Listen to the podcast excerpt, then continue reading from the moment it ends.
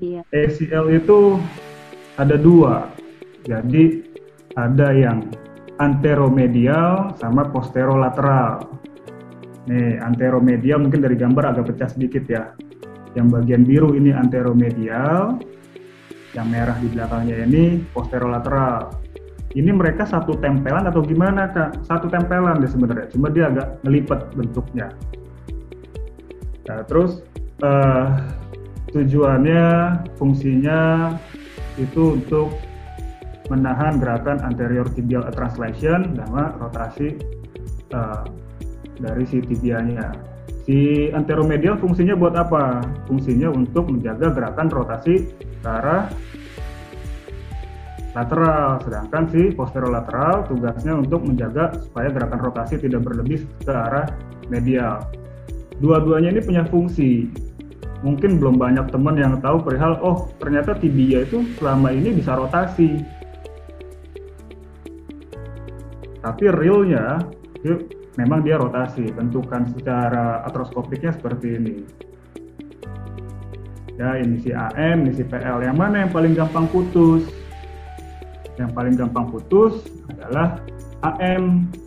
Karena rata-rata kita cederanya kan valgus mengakibatkan si rotasi tibia ke arah eksternal. Ya, jadi kalau misalkan kita pernah dengar perihal parsial tir ACL, nah kemungkinan yang tir dari parsial itu adalah si AM yang putus. Makanya kalau misalkan kita tes uh, apa ACL, ada yang tahu tesnya apa aja?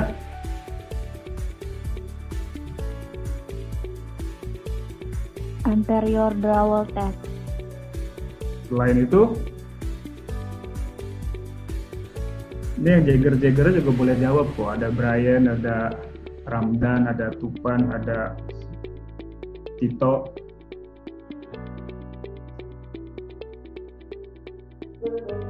Lahman bang. Oke, ada anterior drawer test, ada Lahman test, ada lagi pivot test, ya. Uh, jadi itu tes tes ACL untuk mastiin sebelum kita sarankan untuk penegakan diagnosa dengan diagnosa penunjang yaitu MRI. Berikutnya, nih pattern of injury-nya. Sorry agak gambarnya agak, agak pecah. Ini posisi dia kayak main apa lagi rugby, dia nginjek kaki atau misalkan dia salah arah, akhirnya ada valgus stress dan dia semi fleksi. Ini ada hiperekstensi, baik ini posisi karena kontak ketendang, ada juga yang kalau misalkan teman-teman tahu uh, Ibrahimovic kemarin yang sempat ACL, dia hyperextend, bahkan ada juga yang sampai dia deep squat ini gerakannya si valgus. Oke, kerusakannya si ACL tuh dibagi uh, dua. Yang satu perihal kerobekan, yang satu perihal fraktur. Jadi si ACL tuh bisa aja dia lepas dari si tulangnya, berikut si tulangnya. Kalau teman-teman tahu avulsinya uh, apa, Osgood Schlatter disease, modelnya kurang lebih akan sama seperti itu. Nah, di grade 1 ini mild tear, di grade kedua itu moderate atau partial tear, grade 3 itu high grade tear atau complete tear. Jadi istilah putus total.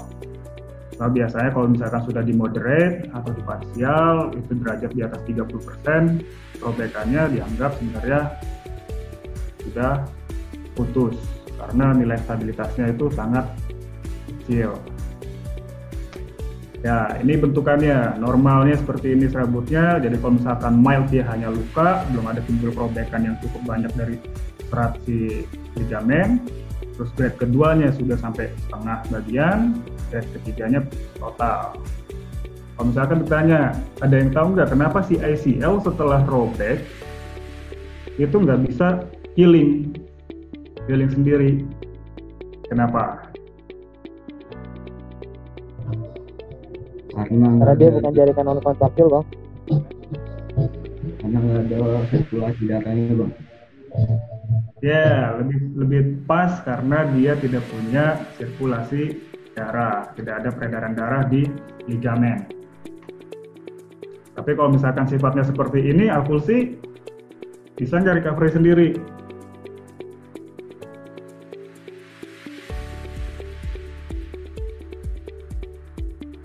Berarti tidak bisa karena dia sudah lepas, namanya avulsi sudah lepas ya. Jadi bukan kayak osgut yang dia ada grade untuk retak.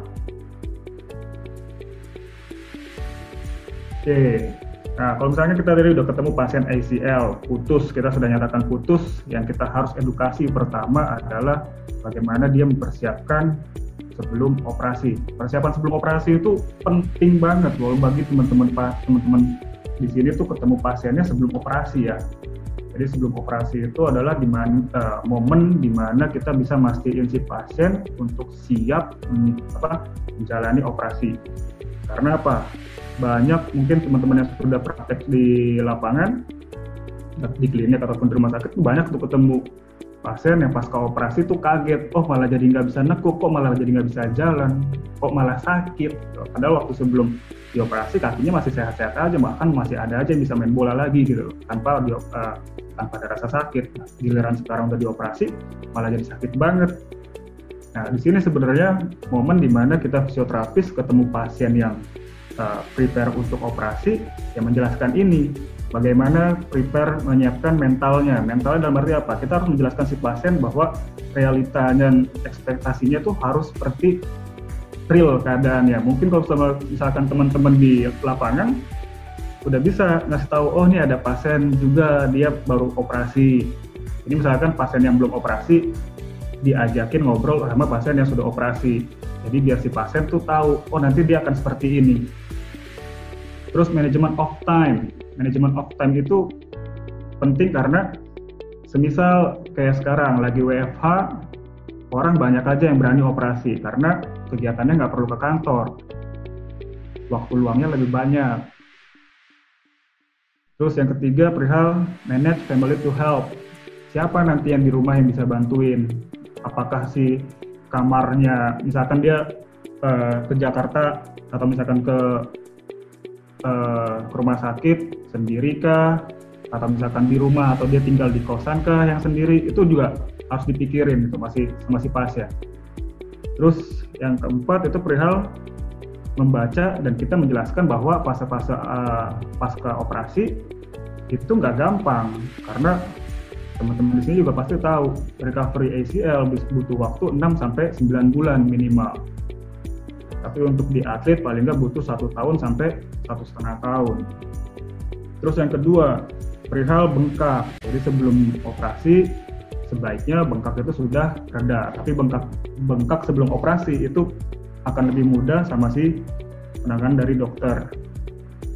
Yang ketiga perihal range of motion. Range of motion uh, di sini dalam arti uh, mengajarkan pentingnya proprioseptik sebelum operasi ya. Jadi si otot masih kenal gimana gerakan sendinya si si kapsul juga masih kenal bagaimana dia bisa fullnya terus yang keempat perihal muscle strength. Jadi saya dapat uh, saya cerita dapat pasien persiapan operasi ACL, MCL sama meniscus. Berat badannya 120 kilo dengan target uh, ya sebenarnya cukup proporsional karena badannya juga tinggi. Nah, dia butuh waktu ngambil nunggu operasi itu dua bulan. Jadi dia uh, persiapan selama dua bulan untuk ngembangin lagi si ototnya, menghilangkan bengkak dan nyerinya. Pasca operasi, yang biasanya ACL, MCL, meniscus itu baru dibolehkan napak satu setengah bulan, dia A plus satu pasca operasi boleh napak karena si ototnya bagus. Cuma yang dikhawatirin tidak boleh naik turun tangga yang dikhawatirkan karena kan ada si MCL. Nah di sini nanti kita bahas perihal uh, pasien ACL itu dari misalkan si pasien A sampai si pasien Z itu nggak sama gejala klinisnya, ya. Oke, ini yang sempat dibahas di pretest. Ada autograf, ada allograf. Autograf dari hamstring, patelar, baik itu suprapatelar ataupun tendon patelar dengan teknik bone to bone tendon patella atau peroneus tendon. Yang kedua itu ada allograft dari kadaver. Mungkin teman-teman yang sudah pernah praktek sudah pernah nemuin semua semuanya ya. Kalau misalkan kita lihat dari sini, resiko yang paling tinggi itu sebenarnya di mana? Diambil dari dari graf yang mana? Drug mana yang punya resiko efek samping tuh yang cukup besar. Ini terkait dengan dengan soal pretest nomor 5.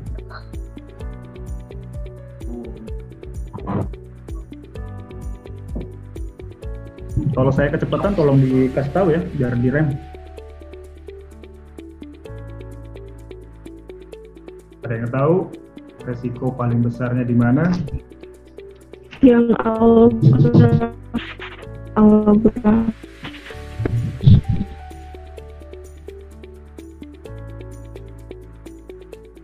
Yang paling besar sebenarnya kadaver. Ya, karena dia harus uji lab yang cukup panjang untuk mastiin bahwa jaringan baru ini cocok untuk si pasien. Terus yang kedua adalah patellar tendon. Karena dia punya risiko terhadap kekuatan quadriceps serta tracking patella bahkan kondisi tulang yang diambil. Ya, karena si tendonnya akan lebih kecil, sedangkan beban si quadriceps itu lebih besar untuk di kegiatan olahraga. Yang ketiga itu peroneus tendon karena yang seharusnya semisal luka hanya ada di lutut ditambah dengan gangguan di ankle karena peroneus tendonnya diambil. Yang keempat tuh hamstring tendon, walaupun sebenarnya hamstring itu tendonnya ada empat. Cuma di sini kita nggak bisa ngasih uh, keputusan atau judgement yang menyatakan bahwa ya si pasiennya mending diambilnya di hamstring aja itu enggak yang dia yang ngambil keputusan itu pasti dokter ortopedik karena yang dilihat adalah bukan sekedar tendonnya ada atau tidak tapi besar sama ukurannya cukup atau tidak. Walaupun ada orang badannya besar tapi ternyata tendon hamstringnya kecil itu nggak bisa diambil. Pasti diambil dari peroneus tendon oke okay, next. Ini penampakannya kalau misalkan pasien baru operasi. Ya ada luka insisi untuk burhol ada dua luka insisi di sini untuk atroskopinya ada luka di sini untuk pengambilan penarikan grafnya ya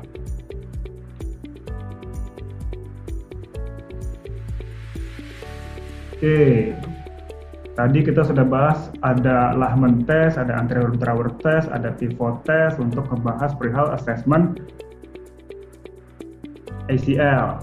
Nah ini sekarang sudah pasca operasi nih.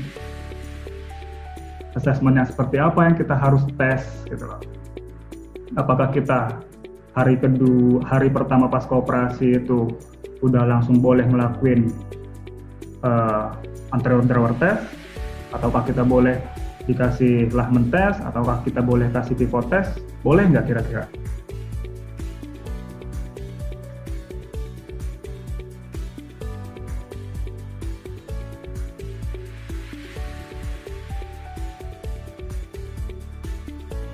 jawab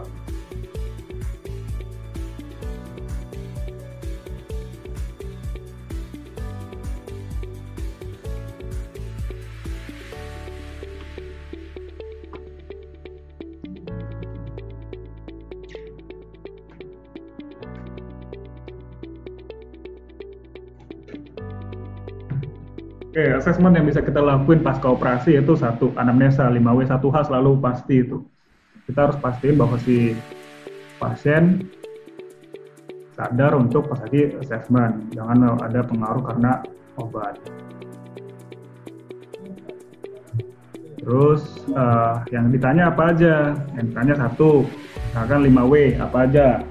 Uh, uh, kalau misalkan kita tanya apa, apa yang dioperasi? Si pasien harus tahu waktu dia dapat tindakan dari dokter, dia harus harus tahu record pasca operasinya itu apa aja yang ditindak. Terus yang kedua, kita harus tahu kapan dia dioperasi. Yang ketiga, kita harus tahu dokternya siapa. Terus yang keempat, kita boleh tahu ini bandelnya diganti satu atau diganti dua jadi kayak gitu-gitu wajib kita tanya. Karena kalau misalnya kita juga cari tahu siapa nama dokternya, mungkin berikutnya kita bisa diskusi sama si dokter. Dok, ini kemarin operasinya apa aja nih dok? Masalah si pasien nggak ngeh nih, yang dioperasi apa aja. Boleh nggak dok dia langsung napak? Nah itu kita harus cari tahu. Terus yang kedua ada inspeksi. Apa yang dilihat? Yang dilihat itu bisa uh, si luka insisinya kita lihat masih basah atau tidak.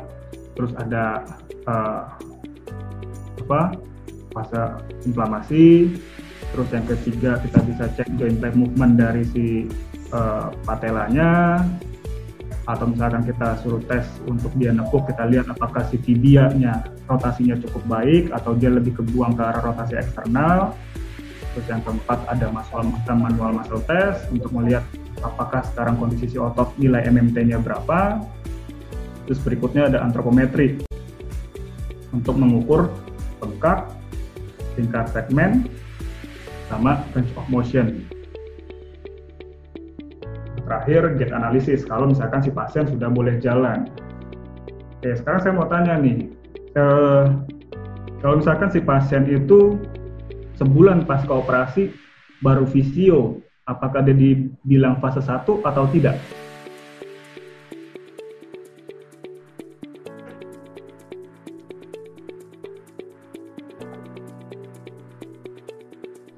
Sebulan pasca operasi baru, baru visio, dia masih kita bilang fase 1 atau tidak? Tergantung tanda-tandanya mas, maksudnya apakah ada inflamasi, apakah masa, apakah masih ada inflamasi atau yang lainnya seperti itu. Maaf, coba diulang, kenapa?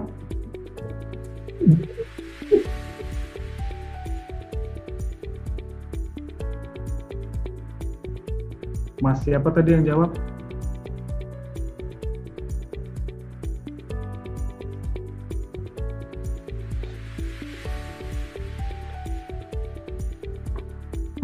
Izin menjawab, Kak.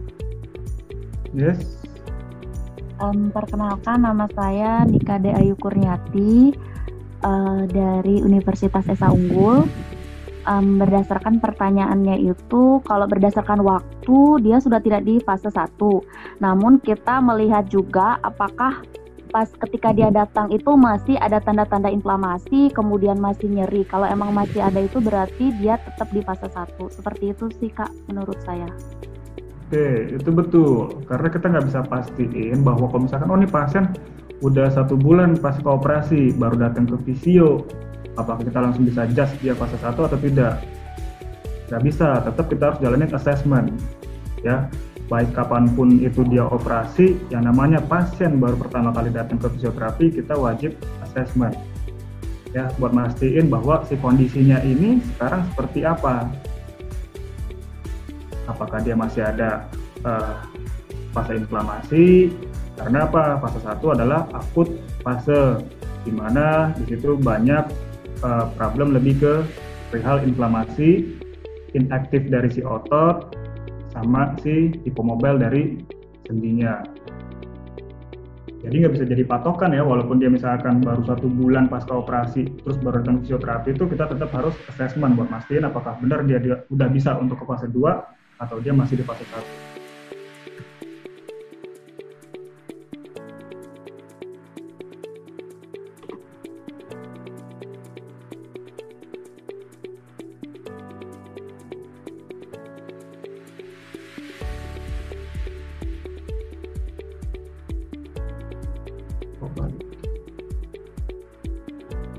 Oke, kalau misalnya kita bikin gambarnya kayak begini. ACL putus, harus tuh ada tindakan rekonstruksi ACL, yang rusak tuh apa aja sistemnya. Karena waktu kita operasi ACL, itu bukan sekedar ada bone, ada ada graf yang baru yang kita harus pikirin. Tapi ada dari tindakan seperti itu timbullah simptom yang ada mempengaruhi si sistem vaskularisasi ada yang mempengaruhi sistem muskuloskeletal, ada yang mempengaruhi kapsular, nerve, dan integumennya. Di luar dari kita bahas perihal si ligamen yang baru. Karena apa? Di vaskularisasi terjadi terjadi apa? Terjadi fase inflamasi di muskuloskeletal, di muskulonya terjadi inactive muscle, sedangkan di skeletalnya adanya luka burhol. Jadi itu bekas borannya itu namanya burhol. Nah, terus di kapsulnya terjadi apa? Ada kapsul pattern hypomobility. Nah, yang paling riskan kebanyakan kita tuh nggak ngecek perihal kapsulnya. Dalam arti gini, si si ACL waktu dia dioperasi kita nggak tahu apakah si pasien ini dikembalikan lagi jadi double bundle atau single bundle. Tapi uh, secara uh, dari hasil jurnal double bundle ataupun single bundle itu tidak punya efek yang signifikan. Malah resiko di double bundle itu mengambil graf terlalu uh, lebih panjang sehingga buat uh, kemungkinan besar untuk penurunan kekuatan ototnya lebih banyak. Cuma yang biasanya kita nggak pikirin perihal si rotasi si tibia apakah si tibia bisa rotasi dengan normal atau tidak? Karena yang biasanya ada dua diganti jadi satu, pasti salah satu gerakan dari si, uh, rotasi itu, salah satunya akan berlebih. Mungkin teman-teman yang sudah pernah praktek itu bisa lihat, ada aja pasien yang pas ke operasi ACL, malah dia ke exo apa ke lateral rotasi eksternal si ankle-nya, si tibianya kelihatan eh, eksternal rotasi. Jadi kelihatan si ankle lebih ke arah lateral. Jadi kelihatan kakinya valgus. Padahal belum tentu, mungkin aja karena si kapsulnya itu sudah keburu tertarik sama si tendon popliteal muscle. Terus di nerve-nya gangguannya apa? Gangguan proprioceptif. Terus di integumennya terganggunya karena adanya luka insisi. Kita sudah tahu nih impairmentnya seperti ini. Kalau perihal kita bahas di sini ada kolom perihal ligamen, ligamen hanya menunggu graph healing baik dari adaptasi si ACL-nya yang baru atau dari si luka tulangnya. Nah, dari sistem yang terpengaruhi karena operasi ACL ini, kita bisa ukur pakai apa? Kalau misalkan kita lihat inflamasi, kita bisa pakai antropometri. Itu dilihat dari lingkar bengkak. Terus muskuloskeletalnya kita bisa tes pakai baik itu antropometri untuk lihat lingkar segmen atau manual muscle test. Di kapsulnya kita bisa pakai goniometer. Di nerve-nya kita bisa pakai FAST, NRS, position sense itu dalam arti uh, mengetes pasien supaya dia tahu dia kondisi tutup mata si pasien tuh nekuk kira-kira ini berapa derajat ya terus yang terakhir itu ada gait analysis terus kalau perihal integumen dari luka insisi yang jelas kita pakai FAST Oke, dari fase 1 itu goalsnya apa? Goalsnya ini protect, yang pasti protect graph, supaya si ACL itu yang baru tidak gampang goyang, tidak mudah unstable, tidak mudah kendor, tidak mudah uh, stretch. Terus yang kedua, perihal penurunan bengkak dan meminimalisir adanya nyeri. Yang ketiga, perihal mobilisasi patella, karena kita tahu fungsinya si patella di di joint itu sebagai uh, katrol jadi kalau misalnya pergerakannya dia salah, itu bisa nimbulin uh, tendinitis, bisa nimbulin maltracking patella, yang ujung-ujungnya malah bisa bikin luka di bursa ataupun di lapisan patelanya. Terus yang keempat, kita wajib dapetin yang namanya full extension di fase 1. Walaupun sambil kita cicil flexionnya. Flexionnya yang aman berapa derajat kak untuk dua minggu pertama? Kalau dia hanya ACL doang, itu 90 derajat nggak masalah di dua minggu pertama. Sampai ke empat bulan kita udah bisa dapetin 120 atau 130 derajat. Tapi kalau misalkan ada meniscus, kita harus diskusi dulu dengan, dengan si dokternya, apakah si meniscus itu di debridement, dijahit, atau di menisektomi. Karena kalau misalkan dia ada dijahit, kita harus diskusi sama si dokter apakah nekuk lebih dari 90 akan berisiko terhadap jahitan si meniskus. Karena kalau misalkan saya tanya kenapa di fase 1 kita full extension itu penting banget, kenapa? Ada yang bisa jawab? Kenapa kita butuh full extension di fase 1?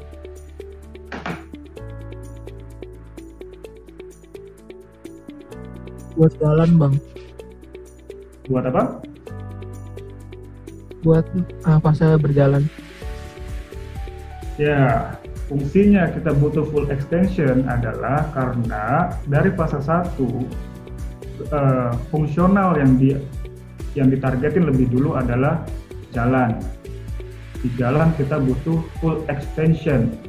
Karena kalau misalkan kita nggak full extension, kita akan jalan juga pincang dan akan beresiko terhadap uh, kemendekan dari otot hamstring, penebalan di suprapatelar ataupun di uh, tendon patelarnya, dan yang ketiga bikin si pasien itu nggak pernah relearning bagaimana jalan yang baik. Akhirnya bisa jadi malah pola jalan yang salah itu keikut sampai nanti dia sudah bisa lurus. Ya, jadi selalu edukasikan si pasien bahwa kita itu perlu di awal perihal lurus, walaupun nekuk itu juga perlu. Karena apa? Nanti tidak si pasien sudah bisa nekuk lebih dari 90, si pasien akan lebih nyaman kondisi apa pun itu pasti dengan ditekuk dibanding dilurusin karena di belakangnya ada luka gerak dari hamstring yang bikin nggak nyaman karena ketarik. Terus yang kelima, minimize arthrogenic muscle inhibition, re-establish quadriceps control, dan active full extension. Nah, bahkan di sini ditargetin supaya quadriceps bisa full extension dengan aktif.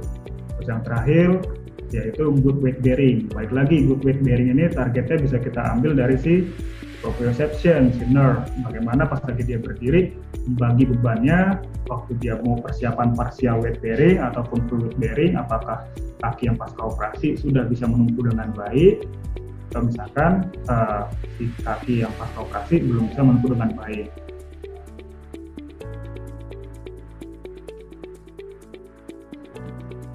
Nah, mungkin teman-teman ini sudah ada yang tahu dan sudah pernah ada yang dengar perihal close chain atau open chain bagus mana sih kalau misalkan untuk orang pasca operasi?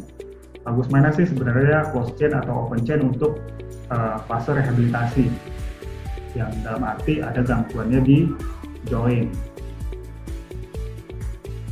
Pada intinya, setiap pergerakan segmen sendi akan menerima gaya pada saat kita bergerak, dan gaya tersebut akan ditransferkan pada segmen lainnya yang berdekatan. Nah, di close chain itu dia tidak hanya bermain hanya satu sendi. Yang bermain hanya satu sendi adalah gerakan open chain. Close chain itu main dari 2 sampai 3, 3 sendi yang bersangkutan. Bagus mana? Kalau misalkan dibilang lebih bagus untuk recovery, sudah jelas bagusan untuk pakai close chain karena yang open chain itu lebih bagus untuk dia uh, spesifik strength muscle Contohnya apa? Kalau misalkan teman-teman sudah tahu gimana kita ngelakuin uh, quad set, quadricep setting atau quadricep isometrik, terus kita bisa ngelakuin yang namanya squat, kita ngelakuin yang namanya lunges, itu masuknya ke close chain. Karena dia melibatkan lebih dari satu sendi dan melibatkan lebih banyak otot, baik itu dia uh, agonis muscle atau antagonis muscle. Nilai lebihnya apa? Nilai lebihnya dengan dia uh, berkontraksi secara kokontraksi itu menimbulkan uh, stimulasi terhadap si proprioception. Jadi dalam arti modelnya uh, kalau bisa dibilang tuh dapatnya si CKC ini itu nimbulin neuro neuro neuro neuromuscular unit. Nah, terus yang open chain itu isolated single joint. Terus targetnya adalah strength specific muscle. Jadi hanya satu grup atau hanya satu otot doang yang di yang ditargetkan. Sedangkan kalau closed kinetic chain itu grup otot baik itu yang agonis ataupun antagonis. Dan si open kinetic ini punya force itu terlalu besar yang dapat punya resiko, yang dapat beresiko terhadap soft tissue yang lagi recovery. Nah, kalau tadi kita sudah bahas perihal si assessment seperti ini ya kita sudah jelasin bahwa adanya inflamasi, inactive muscle, adanya hypomobility, adanya proprioception, adanya nyeri. Saya mau tanya nih, kalau misalkan teman-teman lihat dari uh, sistem yang terganggu, kira-kira ini treatmentnya apa? Misal ada inflamasi di vaskularisasi, treatmentnya apa?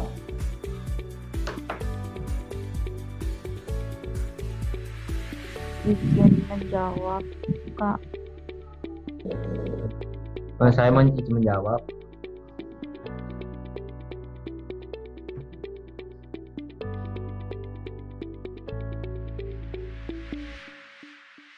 Ya, siapa yang mau jawab? Kira-kira kita sudah dapat impairmentnya apa aja? Treatmentnya apa aja terhadap impairment tersebut? Izin menjawab kak kalau misalnya ada inflamasi bisa diberikan kompres es kemudian bisa diberikan uh, set Oke, selain itu, yang sistem yang lainnya bisa jawab.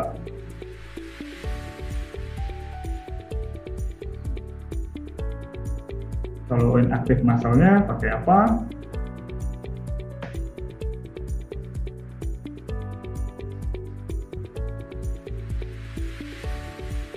Selain Nikadek ada lagi yang mau jawab dari 50 orang kurang lebih baik buat teman-teman yang mau menjawab bisa menggunakan raise hand dan memperkenalkan diri. Ini uh, Kak akan Tuhan mungkin bisa langsung untuk mengaktifkan mikrofon menjawab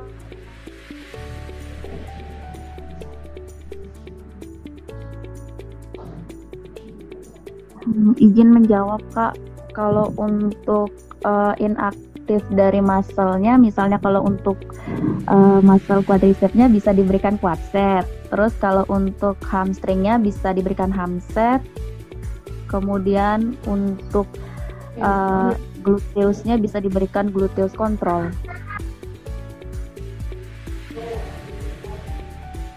Oke, lain dari itu izin menjawab kak kalau untuk inflamasi uh, bisa diberikan ice, kalau inactive muscle bisa diberikan aktif uh, activation muscle, misalnya isometrik untuk uh, fase 1. Kalau hypomobility bisa diberikan eh, ROM exercise. Kalau untuk nyeri bisa diberikan NMS sama untuk proprioceptif untuk awal bisa diberikan weight bearing exercise. Itu aja sih kak. Makasih. Oke okay, that's good. Nah itu udah bagus. Karena kalian berarti kurang lebih kan sudah tahu. Boleh nggak kita kasih misalkan gini dia dia bengkak sudah nggak ada nih walaupun dia pasca operasi bengkaknya minim sekali. Uh, kita targetin nih ada mobility dari si kapsul dari si sendi. Apakah treatment S itu bisa membantu mobilitas dari si sendi?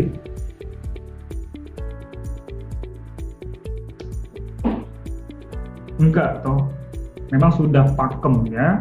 Tugasnya si ICE adalah untuk akut inflamasi ya. Jadi makanya kenapa saya bikin seperti ini biar kita tahu impairmentnya kita sudah sudah tahu nih.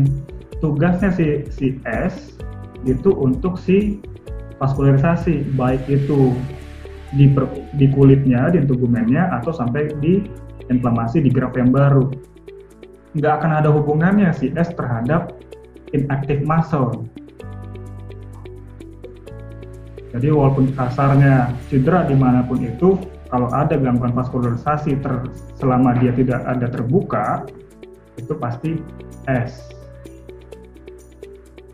Jadi sudah kontraknya si S itu tugasnya hanya untuk si vaskularisasi.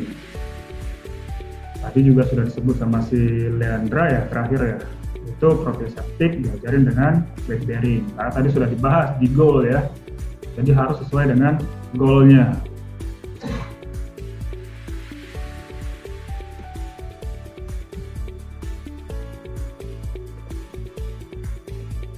nextnya kok mau jalan?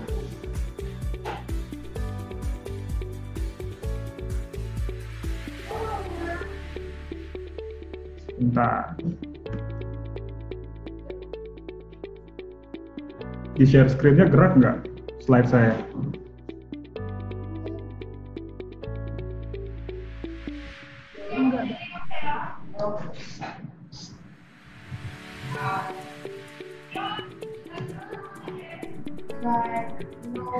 Jalan nggak share screen-nya Nur? Vivo. Enggak.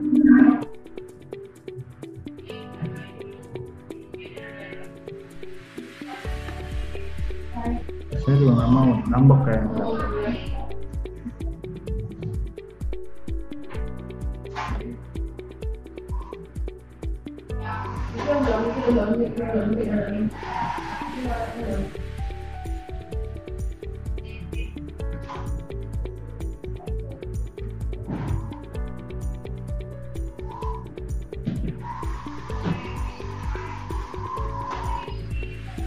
Belum mau ya share screen-nya ya?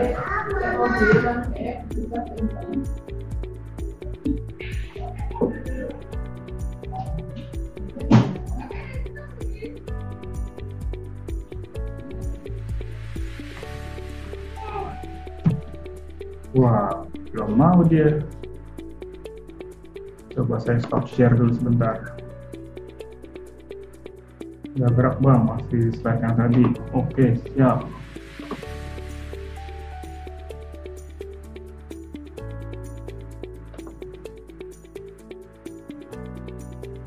Sorry.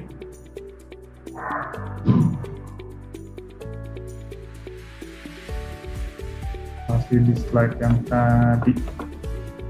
Tadi itu ini. Ini sudah, ini sudah. Oke. Gitu.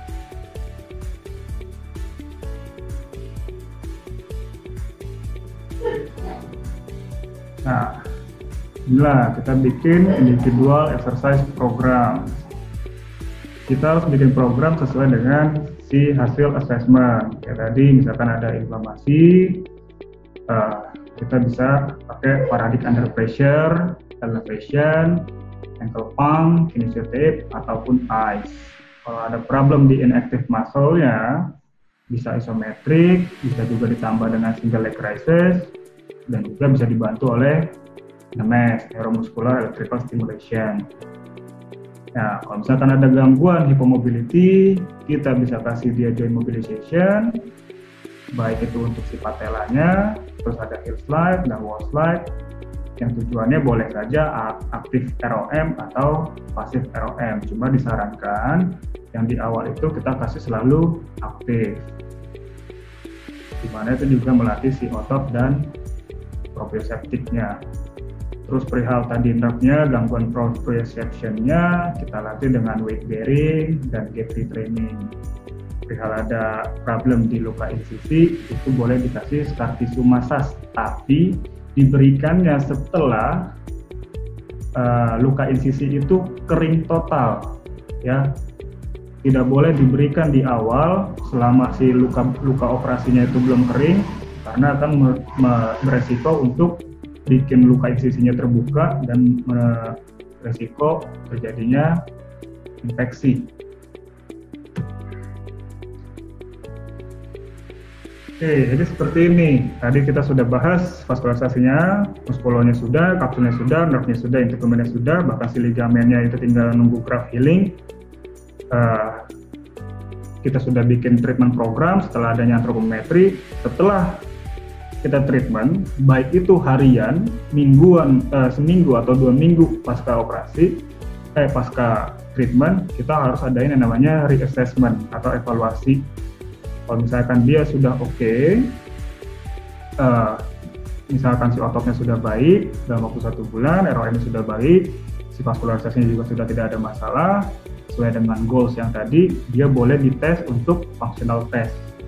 Dalam arti berdiri satu kaki untuk single leg balance-nya, terus yang kedua perihal uh, gait retrainingnya, apakah sudah dia jalan normal atau belum, baru kita mempersilahkan dia untuk naik ke fase 2.